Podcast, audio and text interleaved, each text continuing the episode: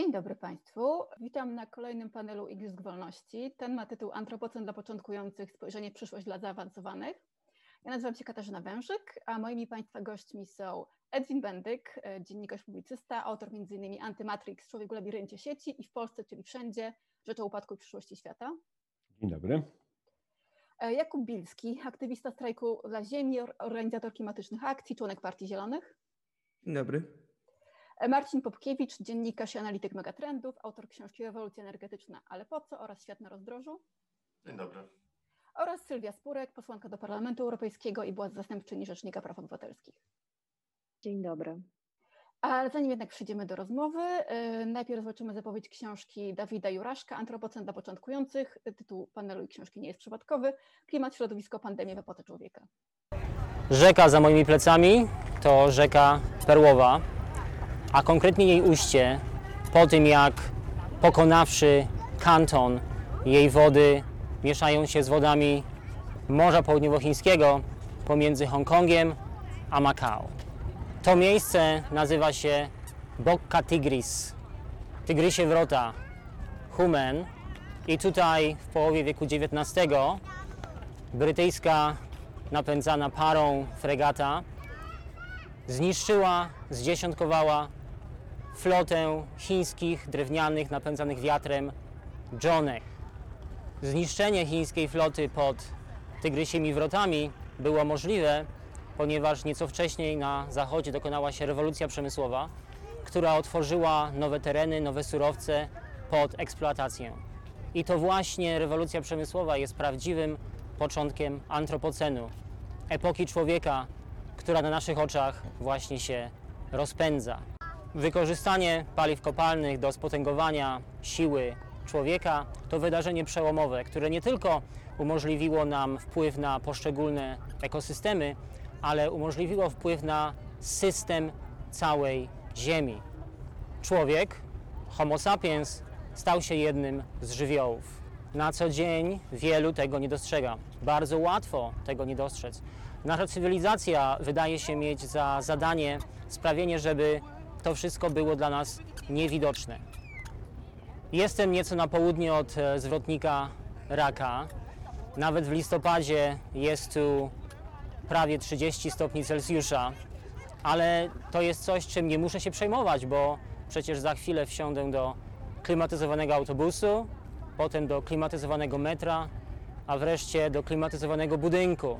Bez klimatyzacji, bez nieprzerwanych dostaw prądu, wody, żywności, tych kilkadziesiąt milionów ludzi w delcie rzeki Perłowej nie mogłoby tutaj w ogóle mieszkać. A jednak dzięki cywilizacji technokratycznej, materialistycznej, tutaj jesteśmy w stanie żyć. Na razie. Ta potęga, ten sukces są złudne. Pomimo całej naszej siły i przemyślności, jesteśmy przecież na łasce planety, która nas wydała. Zaburzając dynamikę systemu, ryzykujemy zmiany nie tylko przechodzące nasze zdolności adaptacji, ale także przechodzące naszą wyobraźnię. A to wszystko w perspektywie nie tylko najbliższych pokoleń, ale właściwie już nawet naszego własnego życia. Uciekamy od tej prawdy w oswojone spory. Dyskusje o koniecznych przemianach kulturowych, gospodarczych, politycznych, indywidualnych, społecznych często staczają się w utarte kolejny dyskusji e, o komunizmie, kapitalizmie, liberalizmie itd. Zamykając się w takich bezpiecznych przestrzeniach, tak naprawdę zamykamy oczy na rzeczywistość. Musimy podszkolić się w antropocenie, w jego zawiłościach, w jego dyskomfortach, w jego paradoksach i to jak najszybciej. A potem musimy zacząć nową rozmowę, bez obarczania się odziedziczonymi po przeszłości dogmatami, bez wikłania się w przestarzałe spory. A przede wszystkim musimy zacząć działać. Muszą to być działania oddolne, odgórne, nawet odboczne. Póki jeszcze mamy na cokolwiek wpływ.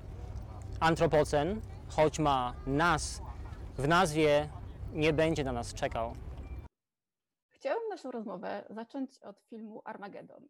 z 98 roku. I nie jest to film, przyznam, wybitny, ani szczególnie naukowy, więc dla osób, które nie są tak jak ja fanami konfekcji filmowej z lat 90., może szybko przypomnę fabułę, że NASA odkrywa, że do Ziemi zbliża się asteroid, dajemy 18 dni, żeby coś z tym zrobić. Szybka burza mózgów decyduje, że jedynym wyjściem jest posłanie tam ekipy, która zrobi odwiert, wsadzi ładunek nuklearny i ją rozbije w drobny mak. Zabił najlepszego specjalistę od odwiertu, w którym oczywiście jest Bruce Willis, wysyłają go w kosmos, no i spoiler alert, on oczywiście w ostatnim momencie niszczy tą asteroidę.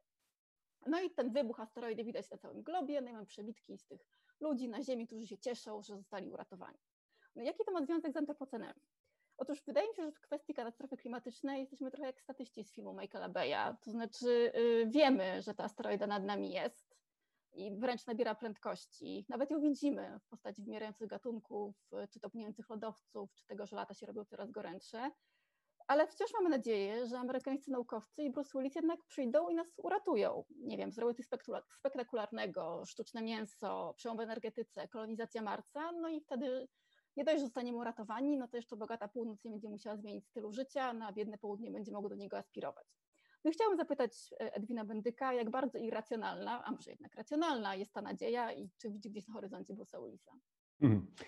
To znaczy, nigdy nie można wykluczać e, również możliwości pojawienia się przełomowych technologii. Karl Popper mówił, że właśnie to, co decyduje o nieprzewidywalności przyszłości, to jest właśnie nieprzewidywalność procesu innowacyjnego. I nie jesteśmy w stanie fundamentalnie wykluczyć pojawienia się rozwiązań, które e, ten problem rozwiążą, no ale też musimy sobie zdać sprawę, że z kolei te, nawet gdyby się pojawiła takie, taka e, innowacja, to jej wdrożenie, upowszechnienie musi zająć wiele czasu. No, mamy historię różnego typu przełomów technologicznych i widzimy, że to są procesy trwające wiele dekad. Prawda?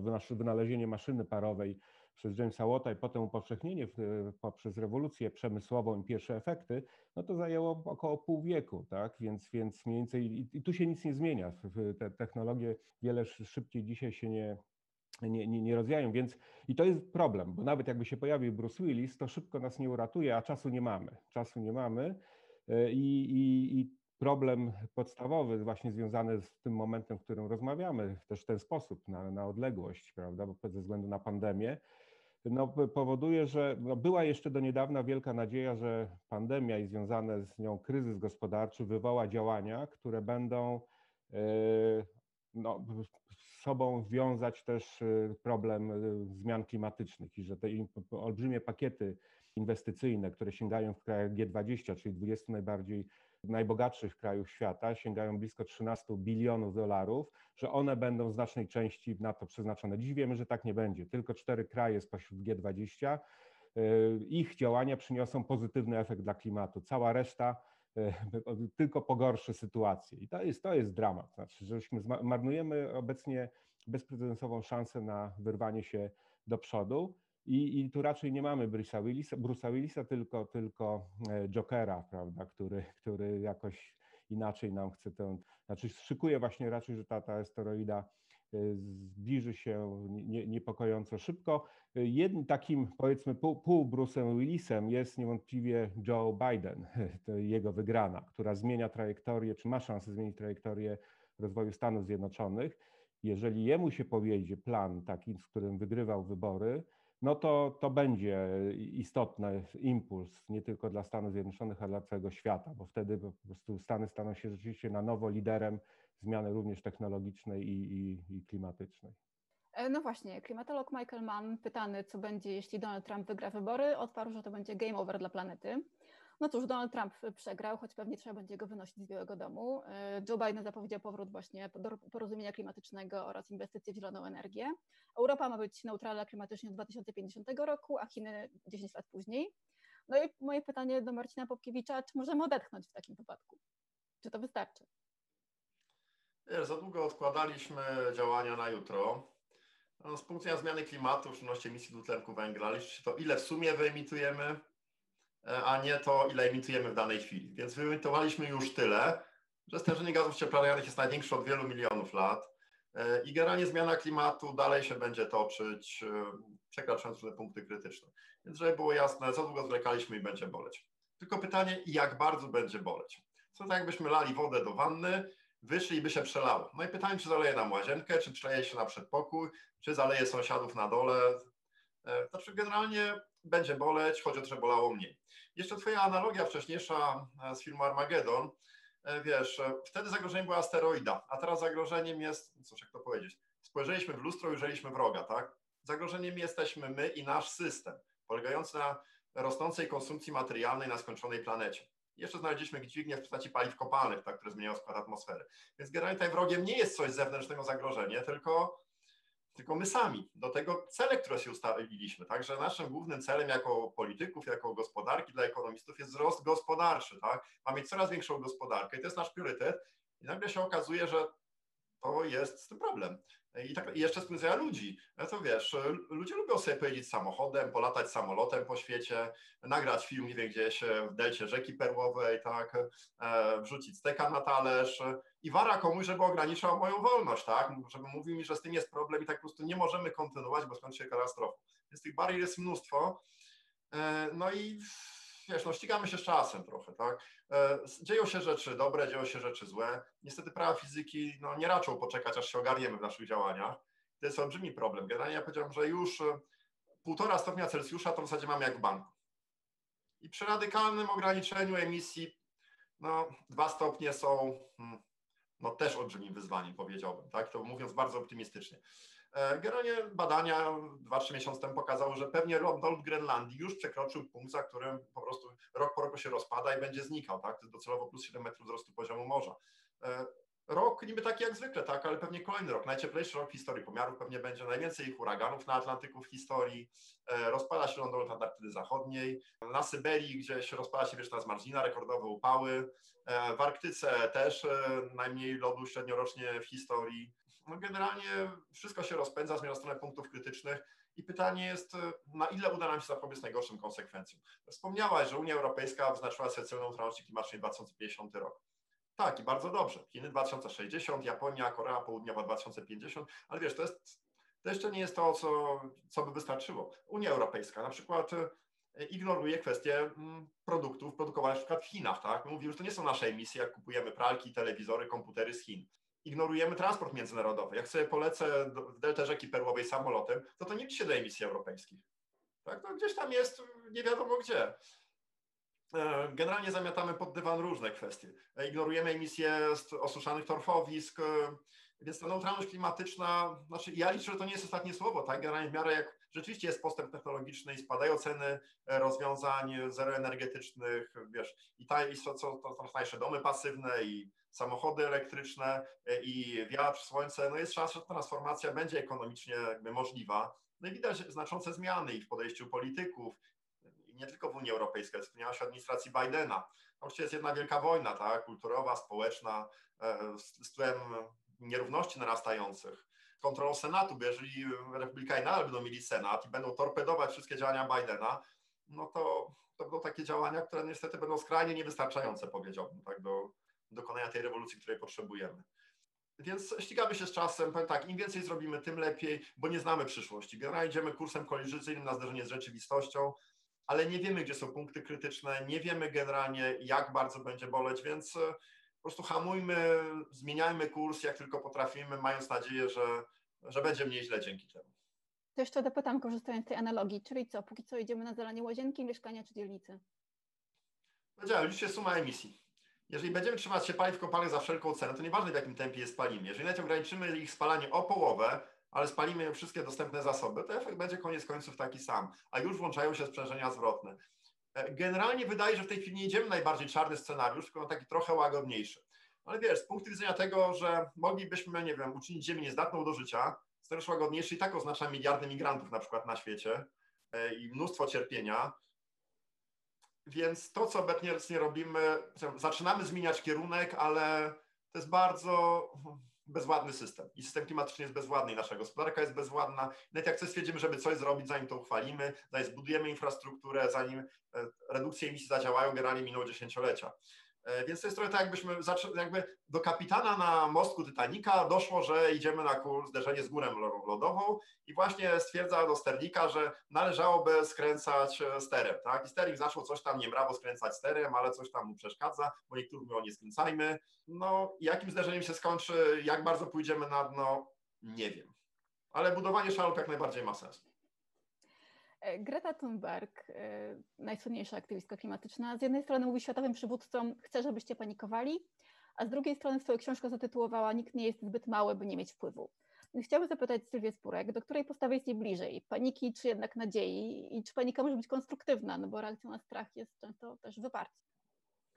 E, ja myślę, że w tych naszych zachowaniach, ale też w zachowaniach polityków i polityczek jest bardzo dużo wyparcia bo chciałabym odwołać się do tego lustra, który, o którym mówił mój przedmówca.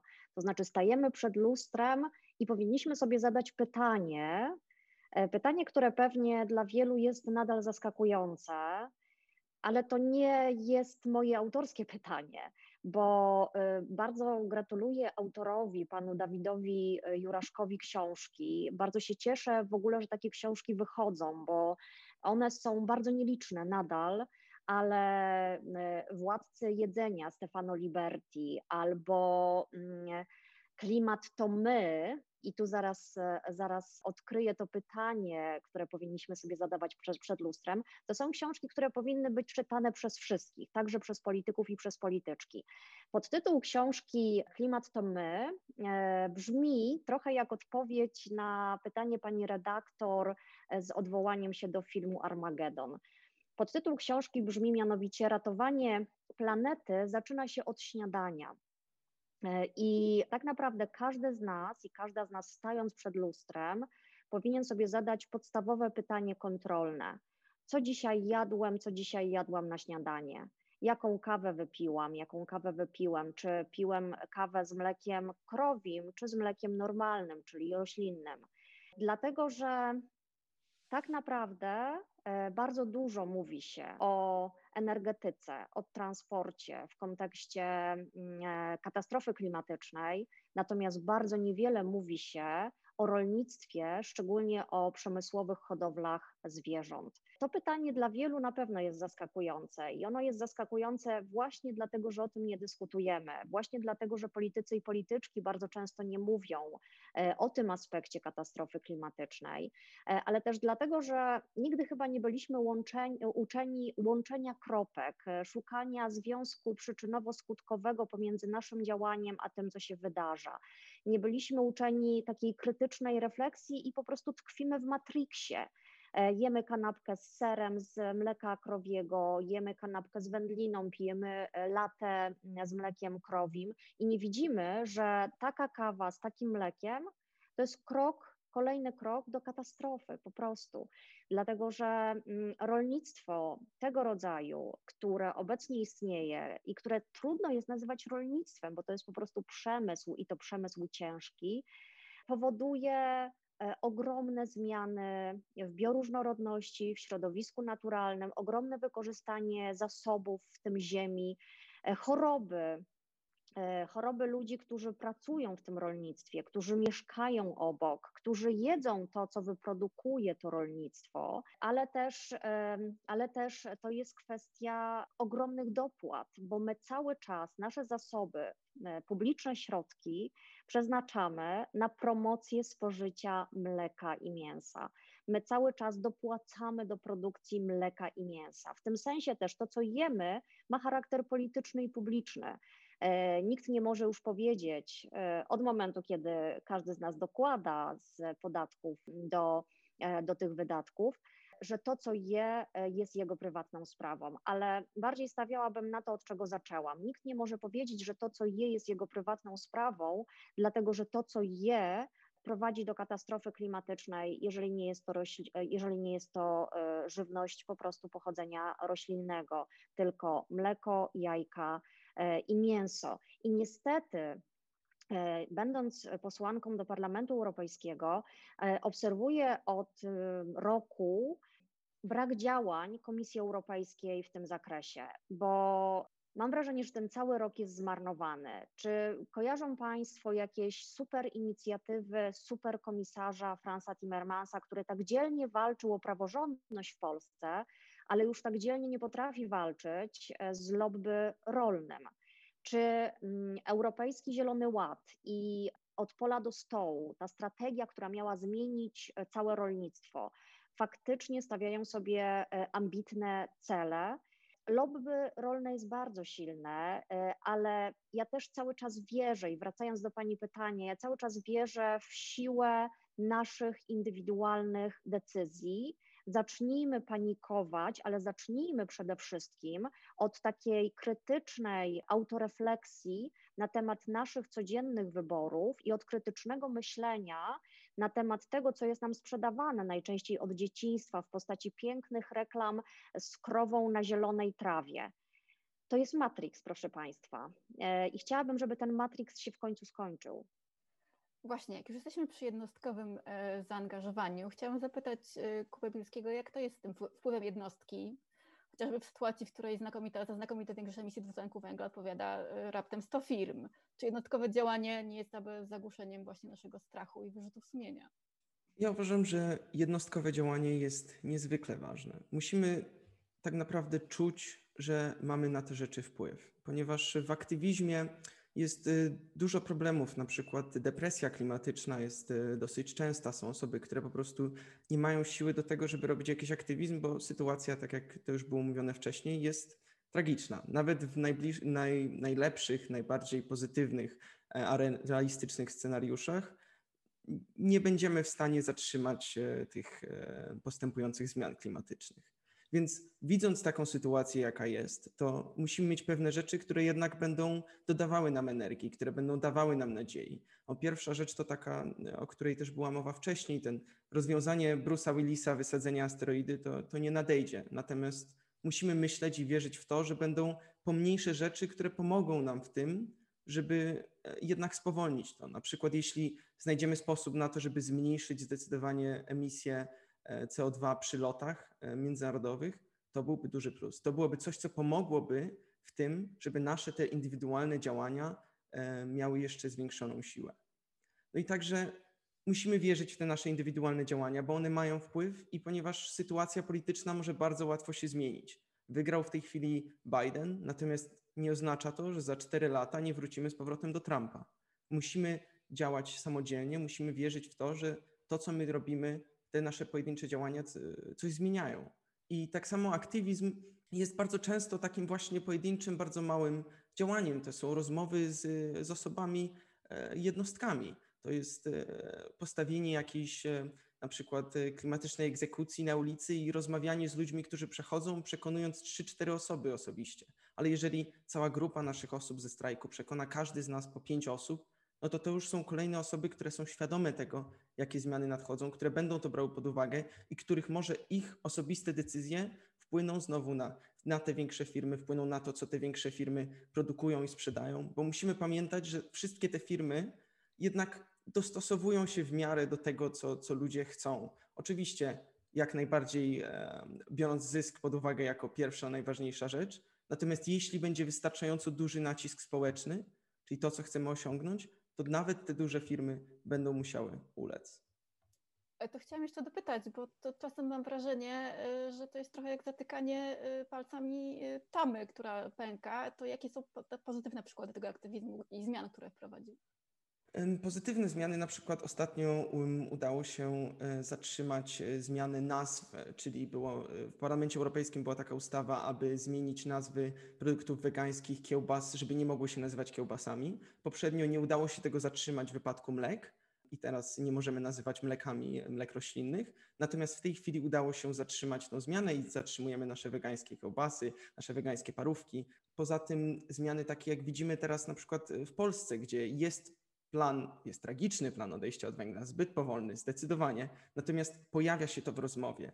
Udało się na przykład zatrzymać zmiany wielu e, rzek za pomocą aktywizmu, e, ponieważ rząd też miał ogromny plan um, zmieniania naszych rzek w takie pustynne, um, absolutnie martwe, um, betonowe rzeki, natomiast to też się udało zatrzymać właśnie dzięki aktywizmowi. Jest wiele takich różnych przykładów, nawet działań takich pomniejszych, ale tak naprawdę to, co najbardziej widać, to jest jak zmienia się publiczna opinia i publiczna świadomość względem zmian klimatycznych. Widzimy, jak to się zmienia na, na przebiegu lat, nie tylko w Polsce, ale w całej Europie. I to się nie wzięło znikąd. To jest właśnie dzięki wszystkim profesorom, aktywistom i osobom, które szerzą te idee i dzielą się i rozmawiają z innymi. Okej, okay, dziękuję. Dawid Juraszek w filmie zapowiadającym swoją książkę stwierdził, że musimy zacząć działać, dopóki mamy jeszcze na cokolwiek wpływ. Musimy się doszkolić w antropocenie, co właśnie robimy, i że konieczne będą przemiany kulturowe, gospodarcze, polityczne, indywidualne i społeczne. I o, to, o te zmiany, o leninowskie pytanie, co robić, teraz chciałabym Państwu zadać. No i zacznijmy od gospodarczych. Sławoj Żyżek pamiętnie stwierdził, że łatwiej sobie wyobrazić koniec świata niż koniec kapitalizmu ponieważ koniec świata możemy już sobie wyobrazić, więc chciałam zapytać Edwida Bendyka, czy y, koniec kapitalizmu też trzeba sobie zacząć wyobrażać, czy można świat ratować jednak w ramach kapitalizmu? No, to znaczy mamy już konkretne projekty i to bardzo poważne. Thomas Piketty, jego najnowsza książka Kapitał i Ideologia, jeszcze po polsku niedostępna, ale będzie jakoś niebawem, proponuje alternatywę dla, dla obecnego systemu i nawet nie, tam on o klimacie specjalnie nie pisze, ale pisze o czymś istotniejszym, no, nie chcę powiedzieć istotniejszym, bo klimat jest y, strategicznie najważniejszym wyzwaniem, ale nie rozwiążemy go, jeżeli nie rozwiążemy problemu nierówności wcześniej, czyli tego, do, co, co, co kapitalizm obok niszczeń e, środowiskowych wyprodukował, czyli, czyli niezwykłe nierówności, które powodują, że ta cała nasza dyskusja o indywidualnych zachowaniach jest dyskusją typową dla klasy średniej, która no, ma różne znaczy wyrzuty sumienia i chce przez swoje zachowania coś zmienić, natomiast nie zmieni jednego, że ona jest największym e, czynnikiem niszczącym ten, te, środowisko po prostu ze względu na swój styl życia, niezależnie od tego, czy będzie konsumować ekologicznie, czy, czy mniej ekologicznie, po prostu udział w pewnych formach życia i tak dalej i konsumpcji generalnie, zbiorowo, to, to powoduje. Natomiast po drugiej stronie no, są ci, którzy takiego przywileju nie mają i to y, protest żółty kamizelek we Francji pokazał doskonale. Znaczy z jednej strony byli aktywiści z metropolii, którzy wszczęli akcję wobec rządu, zebrali 2 miliony podpisów po to, żeby postawić rząd francuski akt oskarżenia za to, że zbyt powolnie działa e, w sprawach klimatycznych. Z drugiej strony wyszli na ulicę mieszkańcy prowincji francuskiej, którzy po prostu powiedzieli, owszem, no, koniec świata jest przykrą rzeczą, ale wcześniej będzie koniec miesiąca, prawda, kiedy trzeba zapłacić rachunki. No jeżeli nie rozwiążemy tego problemu, no to właśnie możemy mieć gwarancję, że za cztery lata po Joe Bidenie wróci Donald Trump, bo on właśnie doskonale wykorzysta to, że ten dyskurs ekologiczny, że będzie nałożony na, na, na zazielenianie kapitalizmu, utrzymanie jednak mechanizmów kapitalizmu tak, jak one teraz funkcjonują, czyli pogłębiają nierówności, no nie, nie, gdzieś się tutaj po prostu y, za, za, to, to wszystko zakotuje. Więc, więc podsumowując, tak, no, rozwiązanie jest y, modyfikacja systemu gospodarczego, przyjęcie do wiadomości, no, z jednej strony to, co powiedział Marcin, że boleć będzie ze względu na samą już głębokość zmiany, ale z drugiej strony, że nie ma rozwiązań, które by pozwoliły nam wrócić do starej normalności, do takiej, że wymyślimy cudowne, nowe, zielone technologie energetyczne, które spowodują i cudowne technologie rolnicze i tak dalej, które spowodują, że będziemy mogli dalej żyć w modelu konsumpcji, w ogóle myślenia o jakości życia, jak, jak jeszcze do pandemii powiedzmy, bo ta pandemia bardzo zmieniła nasze myślenie. Tu po prostu trzeba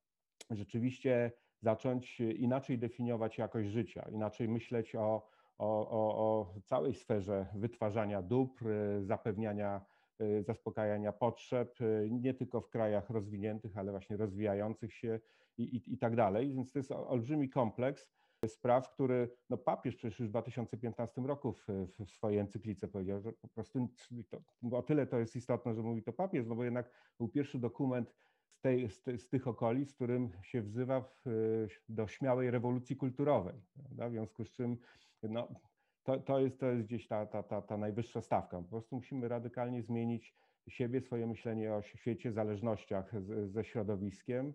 No a dopiero wtedy to przełożyć na rozwiązania systemowe, a nie tylko postawy indywidualne i gdzieś, gdzieś na końcu jest światełko w tunelu, ale tak jak, jak tu już mówiliśmy, czasu jest nie, nie, nie, niezwykle mało i coraz bardziej się uprawdopodobnia taki scenariusz katastroficznego przechodzenia, takiej korekty poprzez katastrofę, która, która, którą już w, historii y, wielokrotnie przeżywaliśmy, tak? czyli łącznie z radykalną depopulacją, prawda, zmniejszeniem problemu i balastu antropologicznego poprzez wojny i katastrofy i również znacznie brutalniejsze epidemie niż ta, którą przeżywamy w tej chwili. A jak się musi zmienić energetyka, żebyśmy mieli w ogóle jakiekolwiek szanse, y, nie, nie, czeka, nie czekając na drugą czarną śmierć, która zmiecie 60% ludności? Znaczy, jak te zmiany, te zmiany też wpisuje się Polska, gdzie rząd, y, jak wiadomo, planuje zamknąć kopalnię węgla dopiero w, w 2049 roku? To pytanie do pana Marcina Podkiewicza. Znaczy z fizycznego punktu widzenia to jest proste, tak? Musimy zaprzestać emisji gazów cieplarnianych, w szczególności dwutlenku węgla. Obecna energetyka światowa no, głównie opiera się na paliwach kopalnych, tak? To jest ponad 80% światowych potrzeb energetycznych, węgiel, ropa i gaz, ich spalanie. No i generalnie mamy jakieś 30 lat, żeby w ogóle od nich odejść, a najlepiej jeszcze szybciej. I to nie tak, że czekamy 30 lat, a później pstryk wyłączamy, tylko generalnie bardzo szybko ścinać, więcej o ponad połowę w ciągu dekady i do zera kilkanaście lat później w zasadzie. No, biorąc pod uwagę, że to jest podstawa światowego systemu energetycznego, to jest naszej gospodarki, miejsc pracy i tak dalej, jest to olbrzymie wyzwanie. No ale prawa fizyki zupełnie się tym nie przejmują i generalnie jak tego nie zrobimy, to cena będzie no, obrzydliwie wysoka. Więc generalnie musimy to zrobić. Jeszcze podkreśliłbym jeszcze jedną rzecz, którą warto podkreślać, bo wiele osób mówi, że, że bez paliw kopalnych nie da się utrzymać naszej cywilizacji, naszej gospodarki i miejsc pracy. Bez węgla, ropy i gazu. A to są zasoby nieodnawialne, które zużywamy milion razy szybciej niż się regenerują w procesach geologicznych. No i tak to ostatnie pokolenia, jak nie dekady, kiedy mamy ich ile chcemy. Jeżeli ci, którzy mówią, że bez paliw kopalnych się nie da utrzymać naszej gospodarki, mieliby rację, no to co czeka naszą cywilizację, jak te paliwa kopalne się będą wyczerpywać? No jakaś katastrofa, krach. A zmiana klimatu nakłada na nas bardzo konkretne ograniczenia, jak szybko mamy od nich odejść. W naszym najlepszym interesie jest, żeby pokazać, że oni nie mają racji i że bez paliw kopalnych można. I to jest wielka dyskusja, w szczególności jest napierniczanie w internecie przepotworne, czy atom, czy odnawialne źródła energii. E, I to jest istotna dyskusja. Atom czy odnawialne źródło energii w takim razie? Znaczy ja z wielu względów uważam, że OZE są lepszym wyborem dla Polski i dla świata, chociaż zupełnie atomu nie skreślam. E, widzę, że on może w pewnych sytuacjach mieć miejsce, aczkolwiek może, ale nie musi. I kraje wszystkie opracowania analiz, na przykład IPCC stwierdza, ok, że 2050 rok widzą kilka procent w atomie, tak? ale nie dominujący atom, tylko ewentualnie jako uzupełnienie. Więc miejmy to świadomość, że atom może będzie i też nie w obecnej postaci, ale pytanie, jakie źródła energii, jest pytaniem drugim. Dla mnie pierwszym pytaniem jest zapewnienie usług energetycznych. Że jak się umówię z Tobą, Kasiu, nie wiem, na piwo, to chcę do Ciebie wygodnie dostać, chcę, żeby u Ciebie była dobra temperatura w domu, komfort termiczny i żeby było dobrze schłodzone piwo. I Gucio nie obchodzi, ile pojazd zużył energii, ile gigajouli poszło na ogrzewanie Twojego mieszkania, ile kilowatogodzin zużyła lodówka. Nie myślimy o tym, nas to nie obchodzi. Chcę mieć usługę energetyczną, chcę mieć komfort. I można to samo mieć, zużywając niepomiernie mniej energii i innych zasobów. Budynki. Jedna trzecia polskiego życia energii, ogrzewanie budynków. E, można ich praktycznie nie ogrzewać. Można mieć budynki pasywne, zeroenergetyczne. I nowe budynki nie kosztują wcale więcej zeroenergetyczne. Jest zabawa, żeby stermodernizować to, co już istnieje, źle zbudowane. A teraz w Europie ruszyła europejska fala renowacji budynków i widzę też jakby plany rządowe w Polsce na ten temat. I tak widzę, że w scenariuszu rekomendowanym, nad czym pracuje teraz Ministerstwo tam e, Rozwoju Przedsiębiorczości, e, to jest ścięcie zużycia energii w budynkach do 1 czwartej. Nawet w Polsce Niemcy chcą ściąć do 1 piątej. E, transport. Jak jadę samochodem, to w kilka minut zużywam tyle energii, ile człowiek ma pracy fizycznej dyspozycji przez kilka dni. Samochód jest strasznie nieefektywny. To znaczy, mamy w ogóle się nie przemieszczać? No nie. Mamy mieć usługę energetyczną efektywną. Możemy jeździć tak jak w Kopenhadze, rowerem, transportem miejskim, autobusami, tramwajami, na dłuższy dystans pociągami. W przemyśle nie musimy produkować tyle rzeczy. Możemy produkować rzeczy trwalsze, łatwe w naprawie, projektowane pod odzysk surowców. Też możemy bez problemu ściąć o połowę zużycia energii, robiąc rzeczy trwałe. E, w żywności, tu o czym Sylwia mówiła, to jest blisko mięso, to jest blisko 1 piąta emisji gazów cieplarnianych. Cały system żywnościowy ponad 1 czwarta. Ale generalnie jest wiele argumentów, żebyśmy coś z tym zrobili. Nie tylko ten, że nie da się ochronić klimatu skutecznie, zostawiając kwestię mięsa tak, jak jest. E, mięso jest bardzo nieefektywne energetycznie. Generalnie większość ziem rolnych mamy pod mięso, które dostarcza nam tylko ułamka drobnego kalorii. Ja czasem robię taką analogię, jakbym e, chciał cię zjeść, ludożerca kanibal. No ale generalnie nie zjem noworodka, który się urodził, bo to mało mięska jest chcę zjeść, żeby dużo mięsa było, więc cię hoduję do 15 urodzin i wtedy cię wyciągnę z klatki, przerobię na szyneczkę, wątróbkę i tak dalej. Ile będę miał mięsa w 15 twojej urodziny? No powiedzmy, że ważysz 100 kilo, dobrze cię utuczyłem. No to z tego mięsa będzie, jak się rzuci kości, skórę, 50 parę kilo. Ale żebyś dożyła 15 urodzin, dożył, muszę cię karmić, powiedzmy kilo zboża dziennie.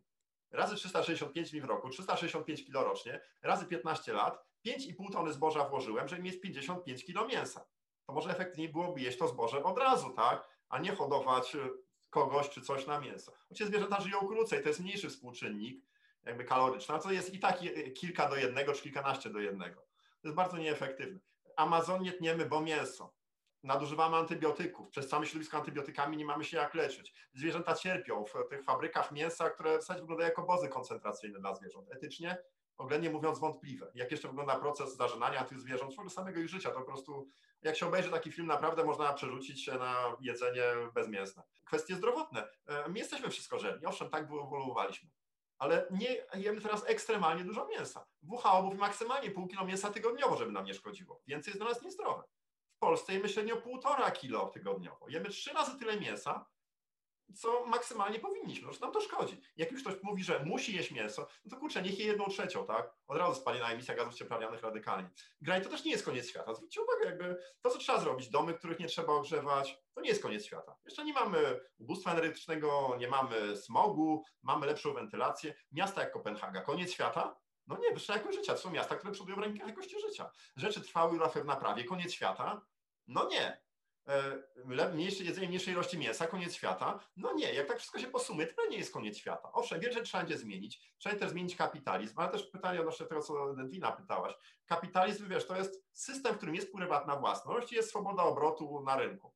W odróżnieniu od feudalizmu na przykład, gdzie miałaś ograniczenia cechowe, gdzie kobieta nie mogła mieć gospodarstwa, czy w ogóle pewne klasy tylko mogły być właścicielami ziemi. I generalnie uważam, że kapitalizm może być ok, tylko wiesz, siedzę na krześle. Mógłbym siedzieć na krześle elektrycznym i to byłby zupełnie inny standard i komfort i moja przyszłość. Kapitalizm też może mieć wycenione koszty zewnętrzne, może mieć progresywny system podatkowy, tak żeby nie było nierówności. E, generalnie to, co obecnie kojarzymy z kapitalizmem, system neoliberalny, faktycznie jest chory, toksyczny, gdzie mówimy, że chciwość jest dobra, narystają ekstremalne nierówności i to trzeba zmienić. A człowiek jako system w ogóle własności prywatnej się od tego nie odżegnywał, tylko z mniejszymi nierównościami. Dobra, chyba Kapitalizm tak, wypaczenia nie, że, że sparafrazuję znany slogan. Więc chciałam teraz przejść do pani do Sylwii Spurek i zapytać o zmiany kulturowe. Znaczy, bo y, wie Pani najlepiej, sądząc po komentarzach na Twitterze, że dla niektórych rezygnacja z mięsa i mleka byłaby taką rewolucją, że mnie ich przeraża koniec świata i koniec kapitalizmu razem wzięty.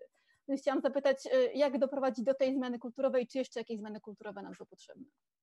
Ja myślę, że teraz w ogóle krążymy w takim trochę zaklętym kręgu, w którym pojawiają się tematy takie jak e, katastrofa klimatyczna, e, pandemia, e, bo rozmawiamy tak, jak rozmawiamy dzisiaj, bo pandemia, ale też równość i prawa człowieka. I ja trochę też sparafrazuję kogoś, ostatnio mówiłam o tym na posiedzeniu Parlamentu Europejskiego, prawa człowieka albo śmierć. Jeden z polskich polityków powiedział kiedyś Nicea albo śmierć. Ja myślę, że Unia Europejska powinna e, przede wszystkim skupić się teraz na prawach człowieka. E, I ta świadomość, wiedza, edukacja weźmie się właśnie z tego, że zaczniemy w końcu rozmawiać o prawach człowieka i te prawa człowieka staną się fundamentem wszystkich naszych polityk. W tym momencie jest tak, i o tym też mówili moi przedmówcy, że osoby, które są gorzej sytuowane, nie myślą bardzo często o tej katastrofie klimatycznej. O pandemii myślą wyłącznie w kategoriach uciążliwości życia codziennego e, oraz o jej przyszłości, jeżeli chodzi o zarobki, o pracę, o to się martwią. I to my doprowadziliśmy do takiej sytuacji. To my doprowadziliśmy do sytuacji, że osoby gorzej sytuowane y, gorzej jedzą też, bo kupują przetworzone, tanie jedzenie. Tanie, bo Unia Europejska dopłaca do tego taniego jedzenia. E, I kluczem jest, to znowu rzucę hasło, które, za które jestem e, mówiąc delikatnie, krytykowana na Twitterze. Mówię tutaj o podatku od mięsa. E, musimy wprowadzić takie mechanizmy, które e, utrudnią dostęp do jedzenia niezdrowego, e, które urzeczywistnią ceny jedzenia, a które jednocześnie doprowadzą do dobrego dostępu dla wszystkich, bez względu na zawartość portfela, do jedzenia, które jest zdrowe, etyczne, ekologiczne, bo tak jak powiedziałam, to jest zamknięty krąg. Jeżeli ludzie mają niską świadomość, to jest wina państwa, to jest wina Unii Europejskiej, to jest wina polityków i polityczek, nie tych ludzi. Oczywiście to jest wina szkoły, schodząc już na ten niższy etap. E, I ci ludzie e, kupują tanie jedzenie, dlatego że ich nie stać na nic innego i nie mają tej świadomości, że to tanie jedzenie jest niezdrowe. E, chorują, ponosimy wszyscy koszty ich opieki zdrowotnej, publicznej i nie mamy pieniędzy na to, żeby żeby ich edukować i żeby dopłacać do zdrowej żywności. I, I, jeżeli e, nie zmienimy tego systemu, w którym to, co szkodzi, e, jest dotowane, a to, co jest zdrowe i etyczne, musi samo się finansować, nigdy nie zmieni się e, świadomość ludzi, którzy są konsumentami i konsumentkami i dokonują mniej lub bardziej świadomych wyborów. Często kryterium wyboru jest po prostu cena. E, jeżeli chcemy, chcemy uświadamiać ludziom to, e, co naprawdę jedzą, skąd to jedzenie pochodzi, e, to musimy stworzyć system. I tutaj trochę odchodzę od tego stwierdzenia o, mm, mojego stwierdzenia o indywidualnych, o sile indywidualnych decyzji. Decyzje indywidualne są bardzo ważne, ale niektórzy po prostu nie mają szansy ich świadomie podejmować. I Tutaj nie powiedzieliśmy wielu rzeczy na pewno, ale ta, ta, cała katastrofa klimatyczna to, są, to jest też kwestia tych wszystkich ludzi, którzy za chwilę właśnie będą się przemieszczać. To, to jest cała ta migracja e, klimatyczna. E, to jest, e, to jest kwestia ludzi, którzy mieszkają w tym momencie przy fermach przemysłowych, chorują, spada ich jakość życia. Tak naprawdę nie wiem, dlaczego rozwój wsi jest uzależniony obecnie od rolnictwa nie ma możliwości podejmowania innych zajęć, innych aktywności, jeżeli mieszka się na wsi. A często, jeżeli mieszka się na wsi, to jeszcze jest się dotkniętym skutkami tego sąsiedztwa ferm przemysłowych. Natomiast chciałabym jeszcze jedno pytanie zadać, bo wiem, że pani redaktor jest od zadawania pytań tutaj, natomiast ja cały czas e, sobie też zadaję pytanie, dlaczego przy okazji tej pandemii, przy okazji katastrofy klimatycznej nie mówimy o tym, skąd się wziął COVID. E, pani redaktor zaczęła od Armagedona e, w swoim wprowadzeniu.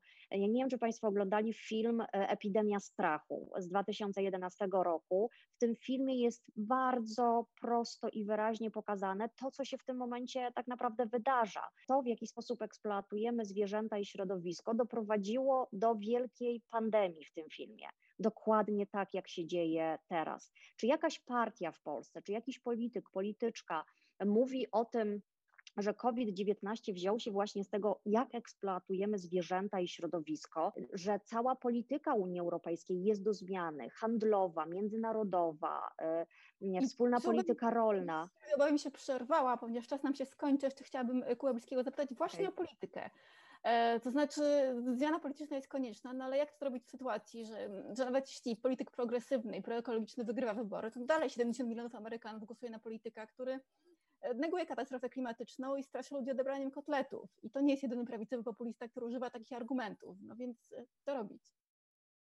Wtedy najważniejsze jest właśnie, żeby informować, żeby edukować i rozmawiać, czyli ten aktywizm, czyli to, co my w tej chwili najbardziej ro robimy. Rozmawiać z ludźmi, informować ich i trzeba przekazywać te informacje też po kolei. Nie można tego robić wszystkiego naraz, e, nie można przekazać od razu um, wizji tak, jak to tutaj, znaczy tak jak my tutaj bezpośrednio to robimy. W momencie, kiedy rozmawia się na ulicy, trzeba powoli wprowadzać te idee, bo dla niektórych osób, w momencie, kiedy usłyszą, że wszystko się skończy, to jest koniec, to po prostu się zamyka. Tworzy się ściana w, w głowie i, i jakiekolwiek argumenty, jakiekolwiek badań się nie przytoczy, o czymkolwiek nie będzie się mówiło, to po prostu to już nie trafia, to nie przechodzi. Jest ściana i, i rozmowa jest zakończona. Dlatego trzeba wprowadzać te idee powoli. Nawet jeśli nie mamy czasu, to ważniejsza jest skuteczność niż próba zrobienia tego szybko i właśnie stworzenia takiej ogromnej opozycji. My musimy um, robić jak najwięcej akcji. Nawet teraz podczas COVID-a mieliśmy wystawę w Muzeum Sztuki w Łodzi organizowaną, um, są organizowane akcje, debaty, seminaria, rozmowy takie jak te, ale także ta książka, którą, um, którą, o której tutaj rozmawiamy, która jest tematem tego panelu, to jest książka, która trafi do wielu osób, do których nie trafilibyśmy żadną inną formą. Na przykład moja babcia, cudowna osoba, która nie obejrzy takiego webinaru, nie przeczyta artykułu na stronie, natomiast jeśli dam jej taką książkę, to ona będzie mogła przeczytać i dowiedzieć się o tym więcej, a że tu są zawarte wszystkie skondensowane takie informacje, to to jest świetne narzędzie do właśnie informowania i przekazywania tej wiedzy większej ilości osób. Więc mam nadzieję, że dołożyliśmy naszą cegiełkę w 40 minut lub mniej. E, bardzo dziękuję e, moim gościom. Do widzenia.